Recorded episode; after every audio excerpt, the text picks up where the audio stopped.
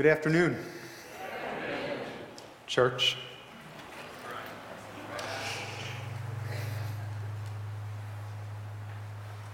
A couple of quick updates here before we jump right into it.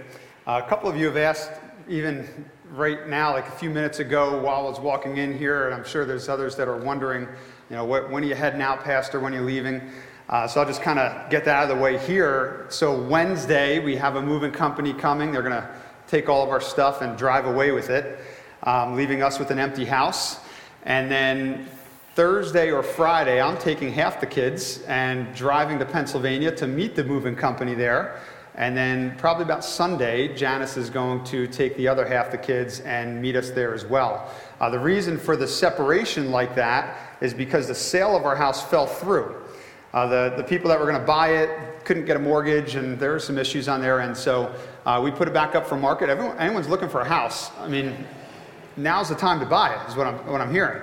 Um, but if you could be praying for us for that, that'd be great just to kind of get that out of the way. And uh, we've got an open house a week from today to hopefully uh, lock things up and, and move on. But um, also want to give you a brief update too from the pulpit here. Next week, Pastor Garrett will be preaching. And then the week, yeah, hey, you could, you could be excited about that. Can't wait to hear it. It's going to be great. And then the week after, uh, Dr. Tim Miller is going to be coming, and he is, I announced last week, he is your new interim preacher. And again, I made a distinction between preacher and pastor. He's, he's got a full time job, he's a professor of New Testament at Detroit Baptist Theological Seminary. And great guy, he's a friend of mine. Uh, Austin North knows him very well too. Austin's one of his students. Uh, but just a great guy, great preacher. And I think you're really going to be blessed by him. So he's going to preach about three times a month or so uh, for the foreseeable future while your leaders are uh, organizing a search committee and trying to look for a more permanent uh, pastor. But he is going to be your interim preacher. And uh, that means he's going to really be here Sunday, not necessarily all the other days of the week, because he does have a full time job elsewhere. So that is what is to come, and I hope that you're uh, excited about that. I thought for a long time uh, what exactly to preach in my final sermon here to my friends in Michigan. Um, I am so grateful for the opportunity to get to preach to you one last time. It was a privilege I feared had passed a number of months ago. Uh, but I really am just honored and privileged to, to be able to, to share the Word of God with you. I thought about preaching again in Isaiah, um, but I, I believe the Lord, as I sought the Lord, as I prayed about this, I believe the Lord has led me to a different direction. So this morning, take your Bibles and open to Revelation chapter 2. Book of Revelation, last book of the Bible, chapter 2. As you know, I intended to do a topical Wednesday night study on the end times at one point. And that was supposed to be followed by an expository study in the book of Revelation, going right through that whole book. And as I thought about what the Lord would have me preach this Sunday, one text kept on coming to mind over and over again that I did not have the chance to speak about before. But it's a text that I think you will find quite relevant for your situation. Challenging, certainly, but hopefully encouraging and helpful at the same time. Let's take a moment and pray, and then we'll take a look at Revelation 2. Father, I ask that you would bless this time together. I know it's warm in here, Lord, but I pray that you would help our hearts and our minds to be focused now on you. And may you get the glory for all of this. Challenge us, move your spirit within us. In Jesus' name, amen. Now, the last few weeks I preached, we focused on healthy churches. Healthy churches exist for what? The glory of God, right? Healthy churches exist for the glory of God. They exalt God, their Redeemer. They edify one another, the redeemed. And they evangelize the lost, the unredeemed. So, exalt, edify, evangelize. We saw those three components. Healthy churches exalt, edify, and evangelize. Today, what we're going to do is we're going to attempt to bring all of that together and ask the question now what? Now what? What if we have a healthy church built on those foundations? What if we have a church founded in the proper way, firmly rooted in the Word of God, with a healthy understanding of biblical church leadership, proper perspective oriented towards Christ, a, a, culture of discipleship and ministry, an outward culture of evangelism and missions? What if we have all of that? What then? What happens next? There was a church like that in the New Testament, a church called Ephesus. Acts chapter 18, 19, and 20 chronicle the founding of the church of Ephesus.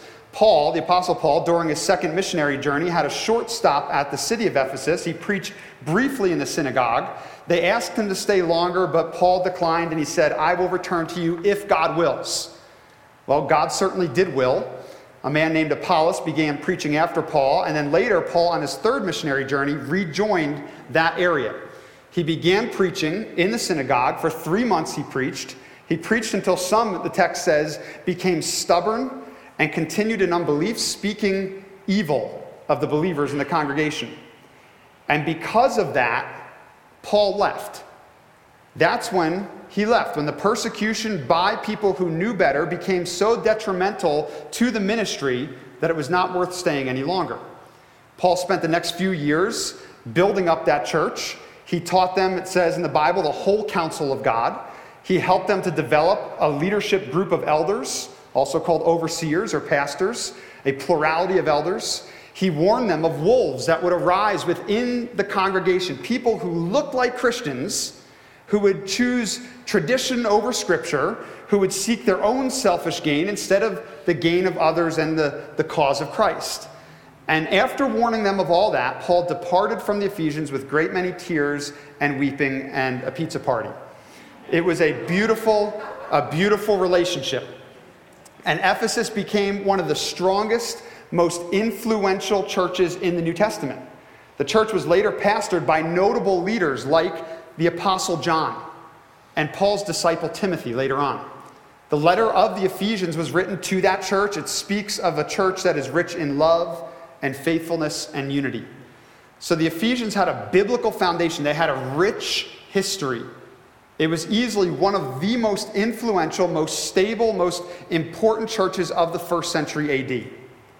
So they had a biblical foundation, they had a rich history, and that brings us to the pages of the book of Revelation. Revelation was the last book that was written in the New Testament. By the time it was written, the Apostle John was the only apostle left alive. Everyone else was murdered. He was writing from exile on a prison island called Patmos. And during his time in exile, the Lord gives him this great vision of things that are to come.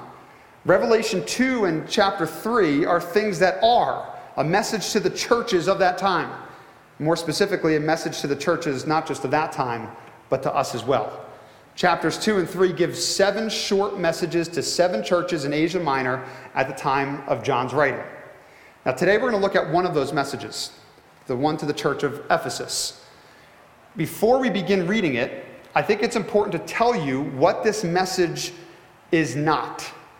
Why is this message relevant to us in the 21st century and not just relevant to people in the first century? There are several notable end times experts, Christians, theologians, that popularize this idea that the churches in Revelation represent different time periods of church history starting at the time of Christ and going all the way to the time of the return of Christ. For instance, uh, Tim LaHaye, one of the authors of the popular Left Behind series, he believes that Ephesus represents the apostolic church from about 30 AD to 100 AD. And he believes that the next church, Smyrna, represents the persecuted church from about 100 AD to 300 AD. And so on, all the way to Laodicea, the seventh church, who is the apostate church, which is the church of today. And that's become a very popular view among evangelicals on the churches of Revelation. And after all, why would God choose these seven churches out of the hundreds or even a thousand churches that were in existence at that time? Now, I think that that view, that each church represents a different time period, suffers from a few insurmountable problems. The three biggest problems, I think, uh, that that view suffers from is first of all, it's a terribly American view of the text. It's an American view. And here's what I mean by that. Would the present day church in China, the persecuted underground church, relate more to Laodicea or to perhaps the persecuted church of Smyrna? You see what I mean? So, from an American perspective, yeah, maybe we feel like the lukewarm church, but that's not necessarily the case when you go outside of this country. Second, I think it's a view that ignores what we call the imminence of Christ. Jesus could return at any moment. The apostles believed Jesus could possibly return within their own lifetime. Now, if the church had to go through seven periods of church history before Jesus could return, that destroys the idea of the imminence of Christ. But third and finally, most troubling, is that this view lacks any clear indication of, in Scripture that that's how we should read this text. In other words, there's nothing at all in the text that gives any indication that we are to interpret this as seven stages of church history. It's an interpretation that is read into the text rather than read out of the text. That's why I think it's better to understand these seven churches as representative of churches throughout all of history. These churches had issues and had great things going on in them and had problems that are common to churches of all times, ours included, the apostles' time, and everything in between. In other words, these seven churches, they weren't the biggest of the time, they weren't the most influential of their time, but their message stays relevant because they were selected due to the spiritual issues that they wrestled with. Those were issues that would be relevant throughout all time until the return of Christ, whenever that might be. Now, each of these letters have elements in common. They begin with a description of Christ that's pulled right from Revelation chapter 1. Most of them have some sort of a praise and some sort of a condemnation. What is the church doing well? What is the church not doing so well? It's followed by a word of encouragement and a word of discipline if they don't repent. And then all of them end with an invitation to the reader to respond, to apply the message, and a promise to the overcomer, to the Christian.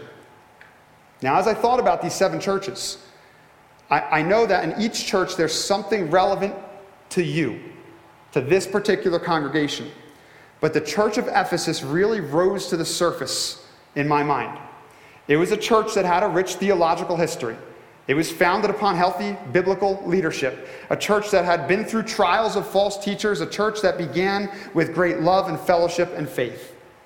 But the message that we hear in Revelation shows us that that church didn't always stay like that. Listen to Revelation starting in chapter 2, verse 1. To the angel of the church in Ephesus, write. We'll pause there just for a minute. This is how each of those seven letters begins. Just like everything in Revelation, there is a debate regarding what does this mean? Why would Jesus send a message to an angel? The Greek word for angel is angelos angelos. We don't translate it into English, we actually transliterate it, which means we just bring the sounds of it over into our language. The actual meaning of angelos is messenger. It could be talking to the messenger of the church of Ephesus, which some people think refers to the head pastor. It would be a weird word for a lead pastor, but it's not unheard of to use that kind of language for a church leader.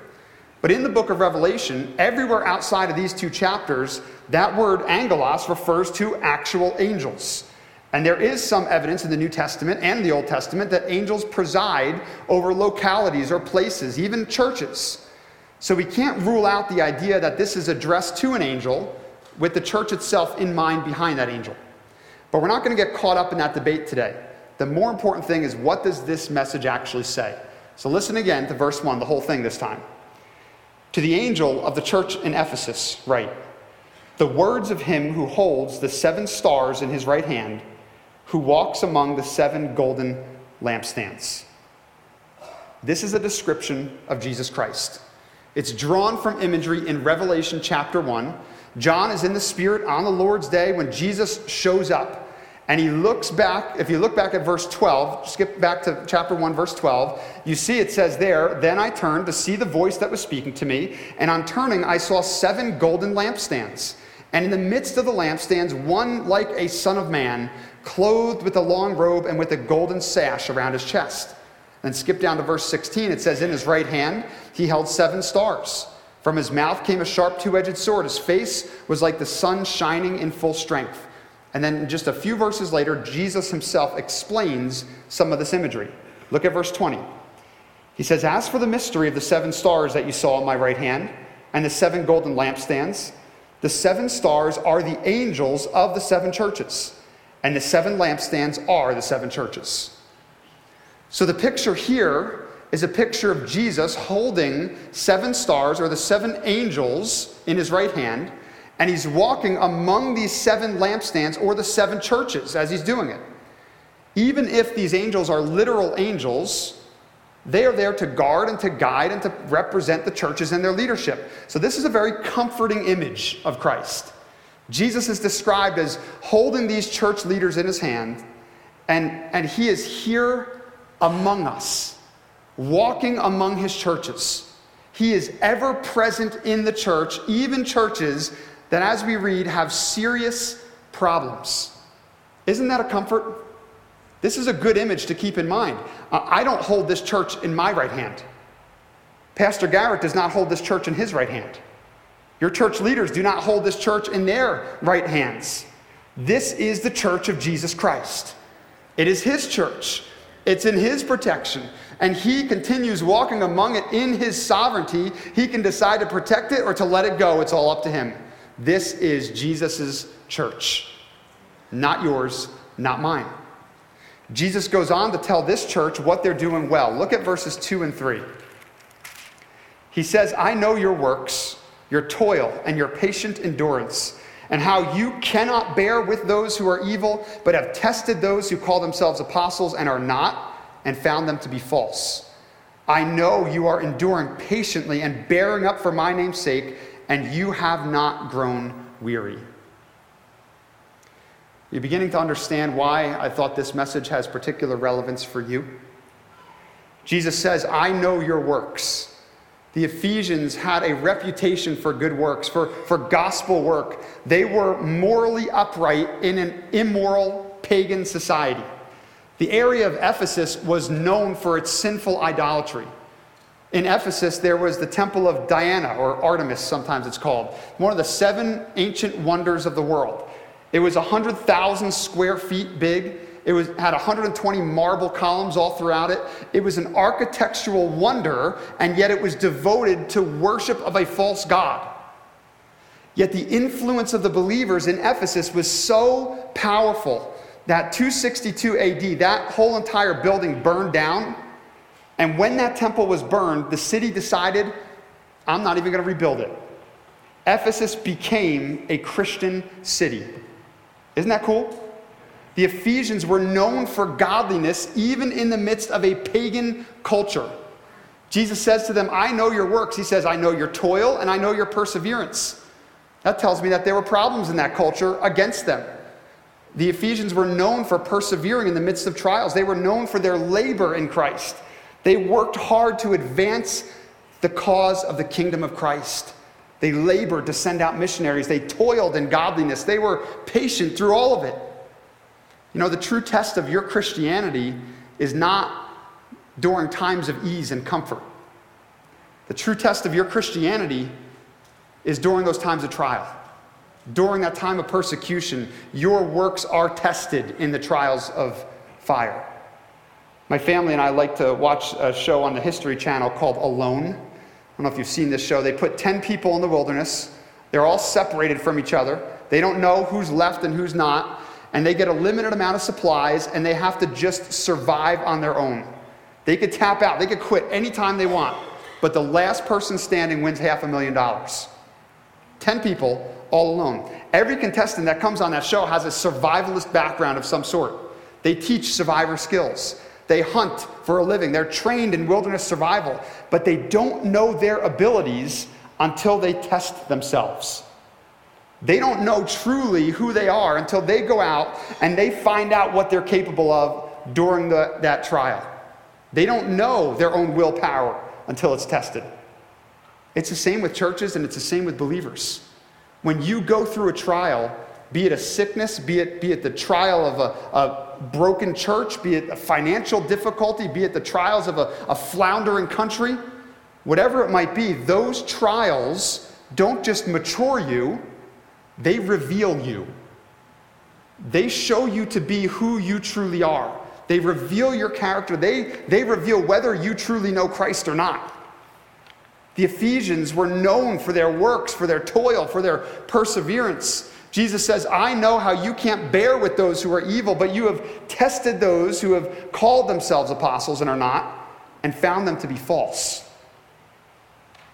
In every church, no matter where you go, you are going to find a mixture of people. You're going to find that there are genuine believers, genuine professing believers who say they know Christ and they do. You're going to find that there are professing believers who don't actually know Christ. People who say that they're Christians, but they're not truly believers. And you'll find that there's probably people that come that are seeking or they're just coming because mom and dad make them come or because that's just what they do. They don't actually profess to be Christians, but they're there for one reason or the other. Every church has a mix of those people professing believers, professing believers that aren't really believers, and people who just say they're not believers. How do you figure out who's who? Remember, decades before Jesus said these words in Revelation 2, the Apostle Paul stood before these Ephesians, the elders of the church, in Acts chapter 20, and he said, There are going to be wolves that rise up from where? From within, he says, from among you of the church. And here we find out the Ephesians heeded the warnings of Paul and tested those wolves and didn't bear with their evil. Now, now how do we test people like this? What test is there to determine if someone's truly a believer or not? Jesus doesn't get specific here, but other passages in Scripture fill in some of those gaps for us. Paul says in Ephesians 2 that believers, true believers, are no longer dead in their sins. They are godly in their lifestyle. He says in Galatians 5 that they're characterized by fruits of the Spirit like patience and joy and love. 1 Corinthians 2 tells us true believers discern the Word properly. They understand the Word of God because they have the Spirit of God working within them.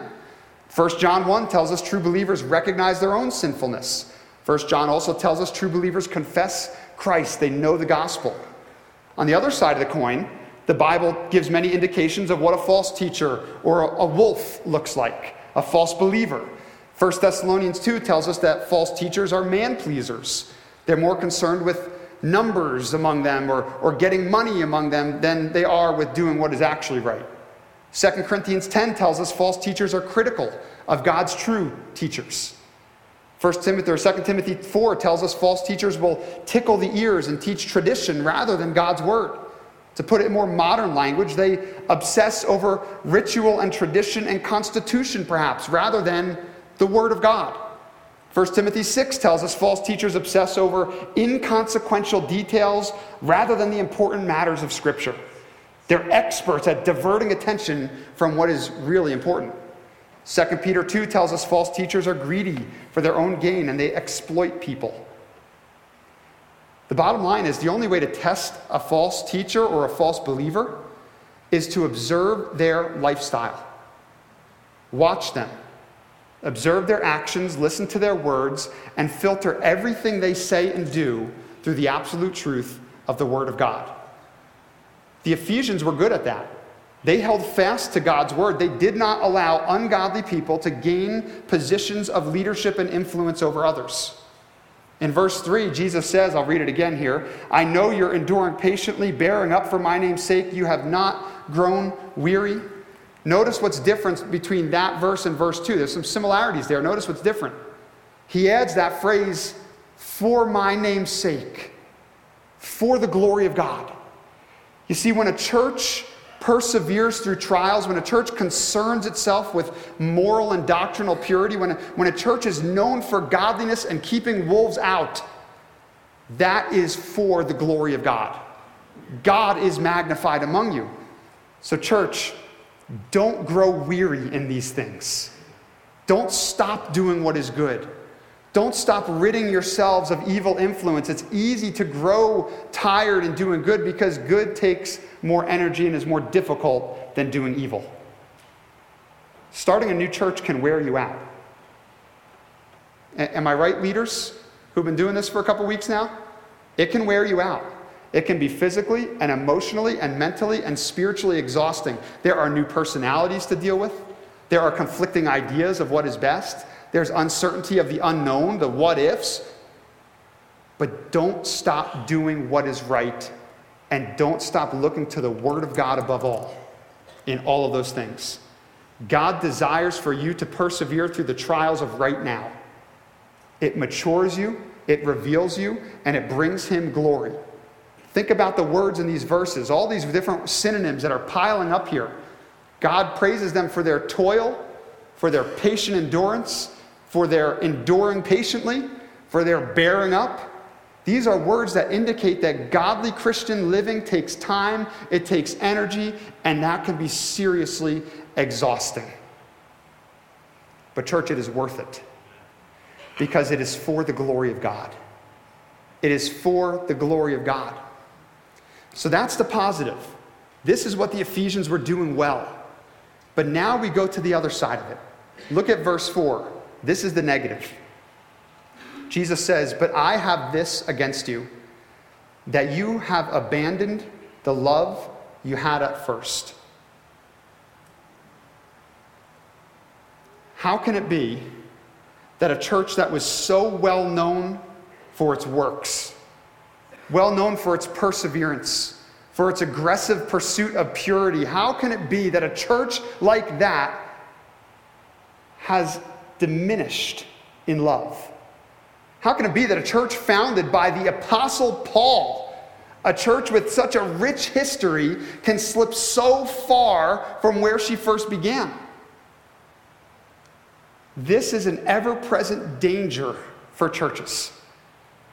And ironically enough, perhaps it's even especially a danger for churches with a deep and rich history of good works and doctrinal and moral purity. It is all too easy to forget what we are supposed to be doing here in life. What began as this really great ministry takes its, a life of its own and, and just becomes something that we do because we've always done it and, and we have to keep doing it, otherwise, we won't keep doing it.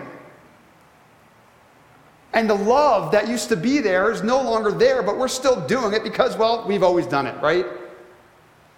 It is all too easy to stop loving and to start letting even good things distract us from the main purpose of church and life. This doesn't just happen in churches, this happens in, in marriages too, doesn't it?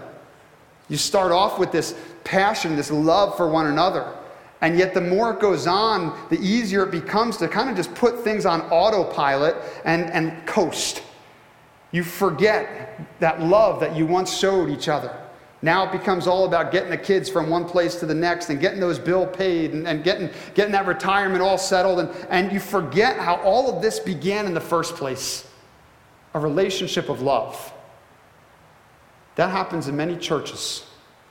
Churches, once known for their love, become empty places devoid of life and meaning that just exist to continue to exist. Places that do what they've always done just because they've always done them. This is why this message is so relevant for you right now. You are in the honeymoon stage of this church. You just started. This place is bursting with love and joy and fellowship and great things. You don't have any sacred cows yet that you worship. You are known for your patient endurance. You have borne up through trials for the sake of Christ. Church, don't lose your first love. Don't forget why you're here. Don't forget why you are a Christian. Don't forget that the Bible is not just something to read and study and to know about, but this is a love story between God and his people. Jesus loves you, this I know, for the Bible tells me so. That's what this is about. Lost love is often a result of difficult trials. This church had seen a lot, they'd been through a lot. And because of it, perhaps, they'd started to slip away from where they once were. Don't allow that to happen here.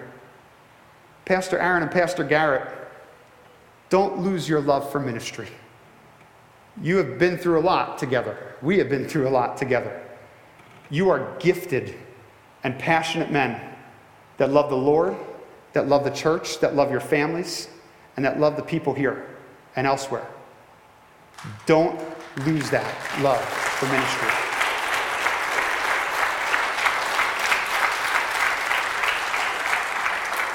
And, I, I've got to say the same for the leaders here, too. For leaders that are right now functioning as leaders and leaders that are not functioning as leaders right now.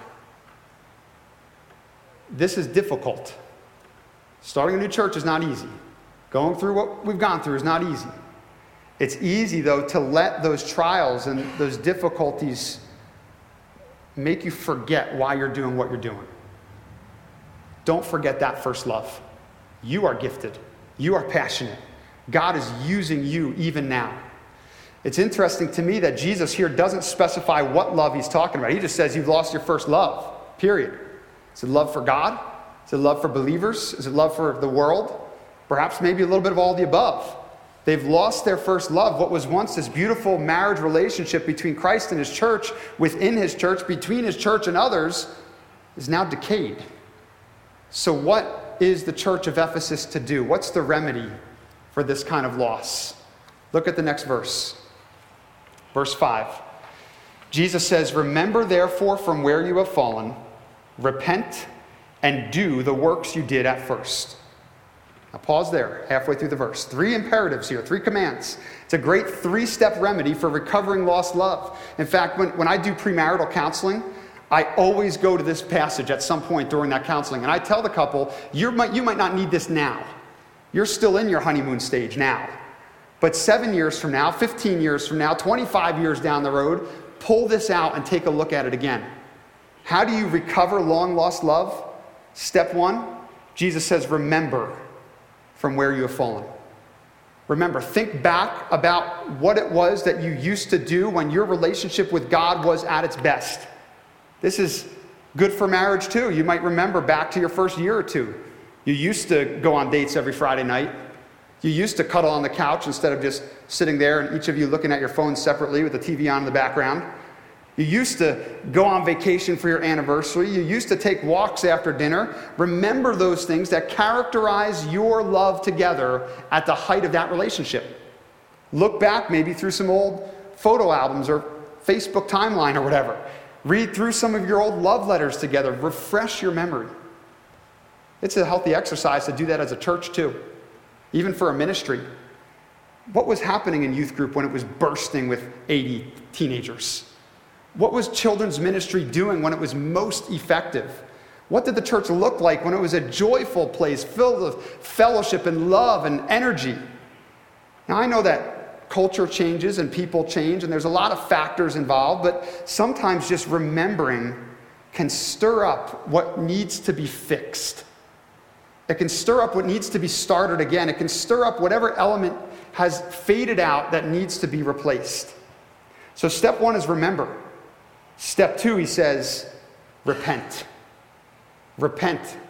That means you turn 180 degrees and go the other way. Stop doing what you are doing and start doing what you should be doing.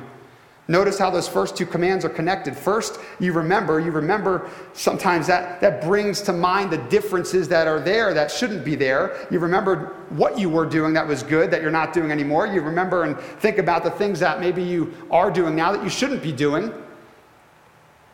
and then you repent. You stop doing those things that aren't good. You start doing the things that are beneficial for your life. Maybe you feel like you've kind of slipped in your relationship with God lately. Think back to your lifestyle when you were at the height of your relationship with God. Is there something you were doing then that you're not doing now? Is there something you're doing now that you need to get rid of that you weren't doing then? Remember, and repent. Church ministries should do the same thing. Perhaps the ministry leaders have allowed it to become something it never intended to be. You've forgotten the purpose of glorifying God, of edifying others, of evangelizing the lost. Remember, repent. And step three, Jesus says, do the works you did at first. While remembering, it's likely that you recall things that you once did but you've neglected now. Again, in marriage, you think back, we used to go on dates all the time. Maybe we need to start that up again. Get a babysitter for the kids. Go out again. In church, sometimes you got to think about it and, and just get refocused. Maybe certain ministries worked better in the past because they were more focused on their actual intent. And it has over time slipped from where it used to be. Remember, repent. Do the things you did at first. A threefold recipe for recovering your love for Christ.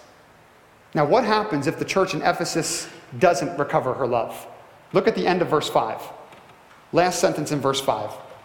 Jesus says, If not, I will come to you and remove your lampstand from its place unless you repent. What a grave warning. Lack of repentance results in discipline.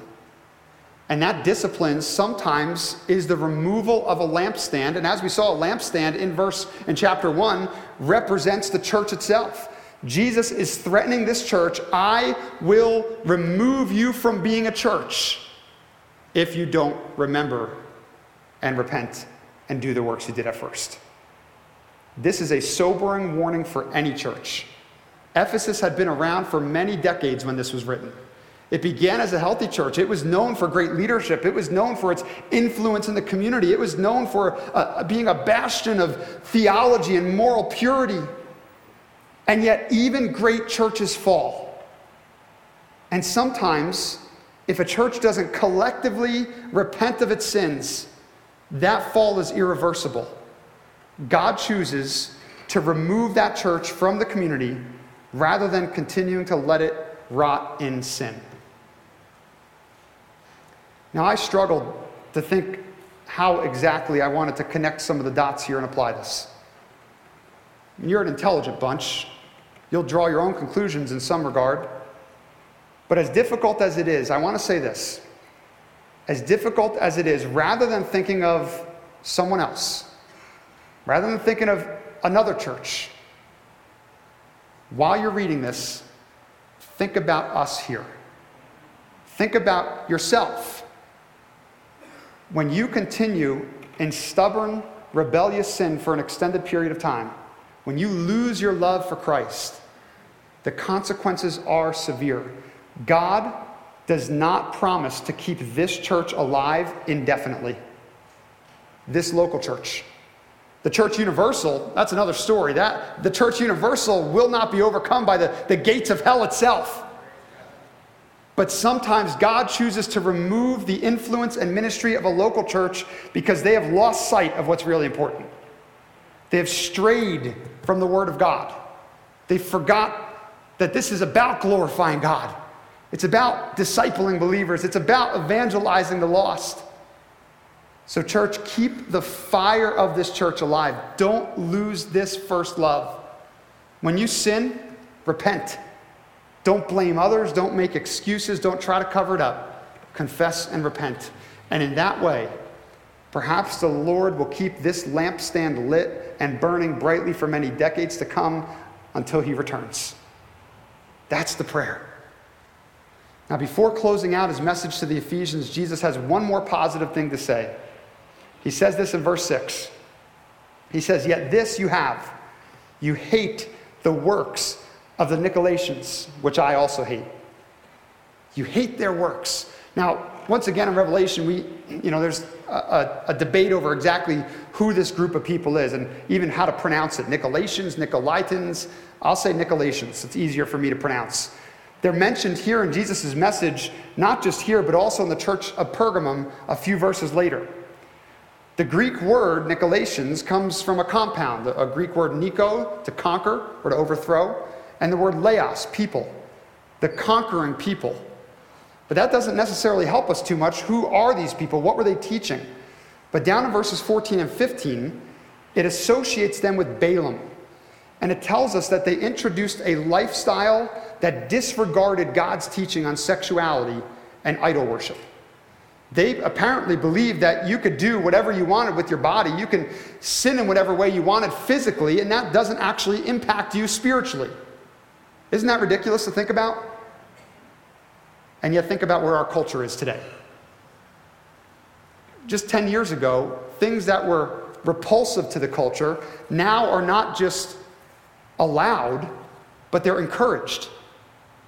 We live in this kind of culture. The Nicolaitans are around us at all times right now.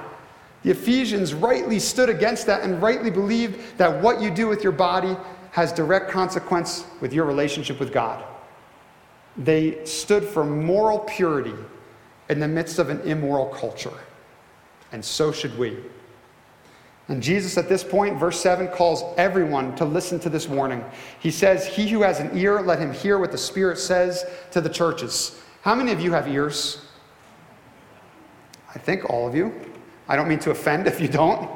But this is kind of a, a, a metaphorical way of saying, everyone, listen up. All believers, no matter what church you go to, no matter if it's a church plant just a couple of weeks old, if it's a church that's been around for 100 years, all churches in all areas pay attention to this warning. This is relevant for you. If you've got ears, listen up. Which means that we should stop and ask ourselves have we lost our first love? Has our relationship with God fallen or slipped from where it used to be? We should ask ourselves Has our church lost its first love? And if so, what can we do to remedy it? And if not, how do we keep our focus where it ought to be? May this church always have a love for Christ, a love for believers, a love for the world around it. Jesus ends his message with this promise. He says, To the one who conquers, I will grant to eat of the tree of life, which is in the paradise of God. To the one who conquers. Some of your Bibles translate that to the overcomer. Who is the conqueror or who is the overcomer? I think John's words in his first epistle are helpful here. 1 John 5, he writes, For everyone who has born, who has been born of God overcomes or conquers the world. And this is the victory that has conquered the world, our faith. Who is it that conquers the world except the one who believes that Jesus is the Son of God? Overcomer or conqueror is John's shorthand for Christian, for believer. To all genuine believers, we get the promise of eating from the tree of life. Isn't that cool? You remember the tree of life? Genesis chapters 1, 2, and 3. It was in the Garden of Eden. God allowed Adam and Eve to eat from any tree that they wanted to. They just were restricted from one tree, the tree of the knowledge of good and evil, but they could eat from the tree of life if they wanted to. But instead of eating from that one, the good one, they ate from the bad one. And God said, if you were to have eaten from the tree of life, you would have lived forever. You and I get to eat from that tree one day. We get to taste of the eternal fruit of God. I am sure that the pizza is going to taste good after the service today. But the fruit from that tree of life will taste far, far better. If you've ever wondered whether or not we get to eat in heaven, look no further than this verse. We get to eat from the tree of life. What have we seen here today, church? I preached this message this morning because I wanted to give you some encouragement to press on. Press on in your faith. Don't forget that this church must always love Christ, love each other, and love unbelievers. Exalt, edify, evangelize. The Lord desires great things from you. I hope to hear of how this church continues to grow and make great inroads into this community and into the world one day. I don't know when and I don't know if the Lord will have us meet up again one day. I hope we can on this side of heaven. But even if not, remain faithful. Don't tolerate immorality. Don't tolerate false teachers. Endure patiently. Bear up for the sake of Jesus' name. Don't grow weary in doing good. And if you find yourself slipping from that, remember, repent, and do the works that you did at first. Church, even if we never see each other again in this world, Let's make it a point to meet up at the Tree of Life one day in eternity future and have a great reunion, enjoying not just pizza, but the fruit of eternal life together. How's that sound? Press on and love God. Let me pray for you. Heavenly Father, I am so grateful for the impact of these people's lives on me and my family.